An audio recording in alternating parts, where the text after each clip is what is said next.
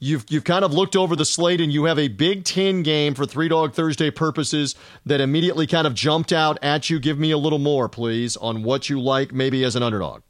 Yeah, so uh, as we're taping, Rutgers is only a nine and a half or ten point dog in Ann Arbor tomorrow night.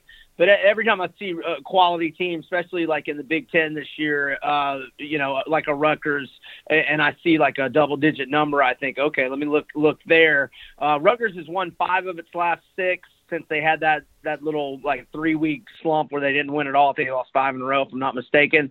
Um, as an underdog this year, they're four and four against the spread with three outright wins.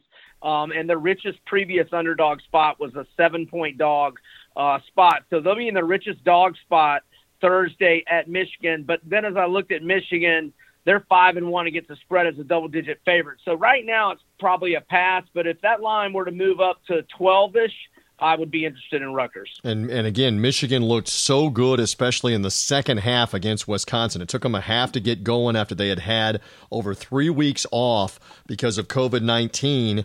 Uh, they were on the road. They came from behind. They outscored Wisconsin by 20 in the second half, and now they're back at home here.